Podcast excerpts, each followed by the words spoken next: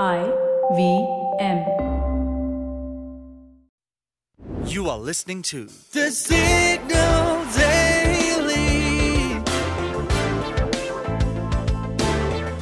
brought to you by Front Page Studios.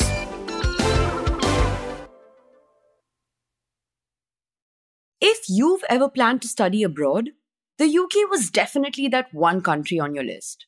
In fact, many Indian students aim to study and settle abroad, and the UK seems to be a hotspot. For example, six years ago, the University of East London, or UEL, was home to only a few hundred Indian students. Fast forward to 2022, and that number skyrocketed to over 6,000 students, which is about one fourth of the total student population.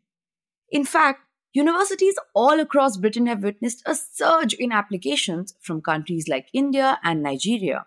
Between 2017 and 2021, there was a six fold increase in the number of Indians starting new courses in the UK. Interestingly, visa data also suggests that India has surpassed China as the leading sender of foreign students to Britain. Now, you might be wondering what sparked this rise in Indian students studying in the UK? One of the most significant factors was a change in visa rules in 2019. The government restored a scheme that allows foreigners to stay and work in the country for two years after graduating. Students utilize these years to find employers who can sponsor their long term visas or earn enough money to pay off their debts. It's a win win situation as it also helps alleviate labor shortages in certain industries. Now, financially speaking, this influx of international students has also been a boon for UK universities. Foreign students pay higher fees than local students, accounting for nearly one fifth of university income. This, in turn, helps keep tuition fees in England stable despite the inflation. Interestingly, in subjects like business and management, there are around 10 postgraduates from overseas for every native British student. But hold on, not everything is all sunshines and rainbows. In May, the government announced that most foreign postgraduates would no longer be allowed to bring their spouses or children with them. This decision affects the approximately 40,000 dependents who joined the 140,000 Indian students already in the country. Some are reading this policy change as a message that Britain may no longer be as welcoming as it once was. There's another concern worth mentioning. A report in The Economist points out that the experience of migrant students often rely on persuasive recruiters. Sometimes they find that living in Britain comes with a high price tag, especially when it comes to housing costs.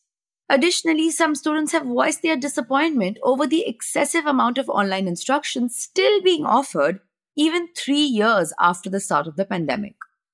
The article notes that British universities must ensure that they don't shortchange their international students. While the supply of eager recruits may not dry up soon, the global competition for these students is becoming increasingly intense. According to Amit Tiwari from the Indian National Students Association UK, studying at home is becoming an ever more tempting option. After all, India has come a long way in the past decade. For the next few minutes, you are going to know a little more than you did yesterday from the world of technology, business, policy, and anything that leaves you with food for thought. Hello, I'm Farheen Khan, and this is the deep dive for 20th June 2023. A few days ago, Rare Beauty, a beauty brand founded by American singer Selena Gomez, made its way to India and created a bit of a frenzy among makeup enthusiasts.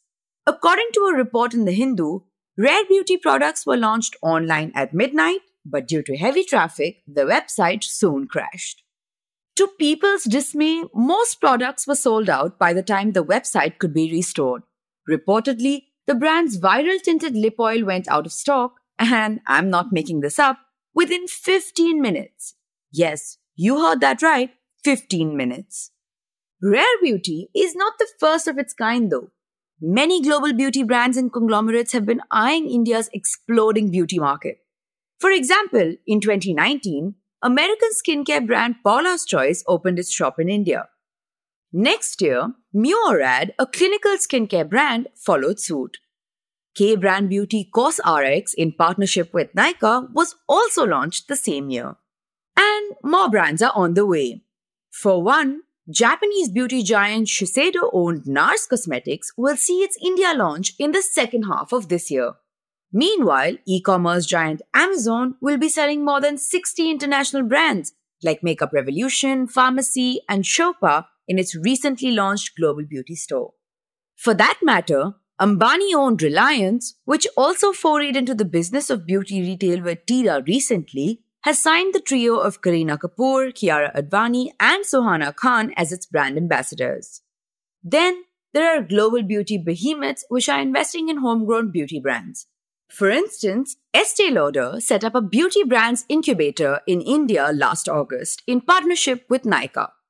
Earlier this year, L'Oreal Group, the world's biggest personal care conglomerate, said it was investing in consumer focused VC fund DSG Consumer Partners. DSG has investments in beauty brands such as haircare brand Arata and actor Deepika Padukone's skincare brand 82E. Well, it looks like everybody is keen to have a share in India's beauty market. This brings us to the question why?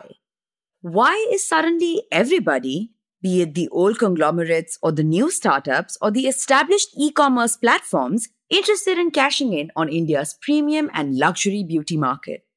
Well, before we analyze the factors one by one, here is some data to put things into perspective. The market for skincare and makeup is increasing. According to Euromonitor International, a London based market research company, India's beauty market has grown by almost 27% from 2018 to be worth $15.6 billion in 2022 and is predicted to reach $17.4 billion by 2025. Clearly, Indians are willing to spend on makeup, and this can be attributed to several factors. One is digital penetration. With expanding access to the internet, more and more women from tier 2 and tier 3 cities are coming online, and as a result, the share of women online shoppers is increasing. This is the segment the beauty brands want to tap onto. Mass beauty brands in India have a rich history, led by brands from Hindustan Unilever and the L'Oreal Group. And just a fun fact the Kajal pencil continues to be the best selling makeup item in the country. But the penetration of beauty and personal care consumption is still comparatively low in India. According to a report by brokerage firm Jefferies, Indians spend as little as $15 a year on beauty and personal care compared to the Chinese, who spend over $50, and the Americans, who spend over $1,200. However, this consumer segment has rapidly shifted online in the last decade with the rise of e-commerce portals like Nykaa and others like Flipkart owned Myntra, Reliance, Tata, and Amazon joining the fray.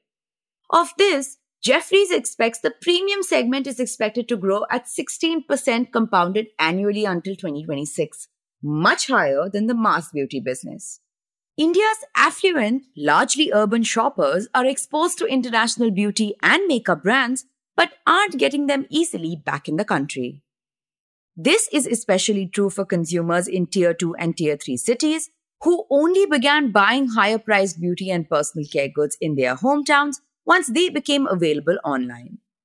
Now, brands are also pushing into offline retail with an eye on this segment of consumers. Nykaa recently told investors that 30 to 40% of its premium brand sales happen in their stores. Meanwhile, Shoppers Stop is aggressively scaling up its SS Beauty format of beauty stores that retails expensive makeup and skincare from Clinique, MAC, and more. But now, as they max out the market opportunity in China, these global giants are banking on India to binge on luxury beauty and provide them with their next leg of growth. If you like listening to the Signal Daily, please show us some support.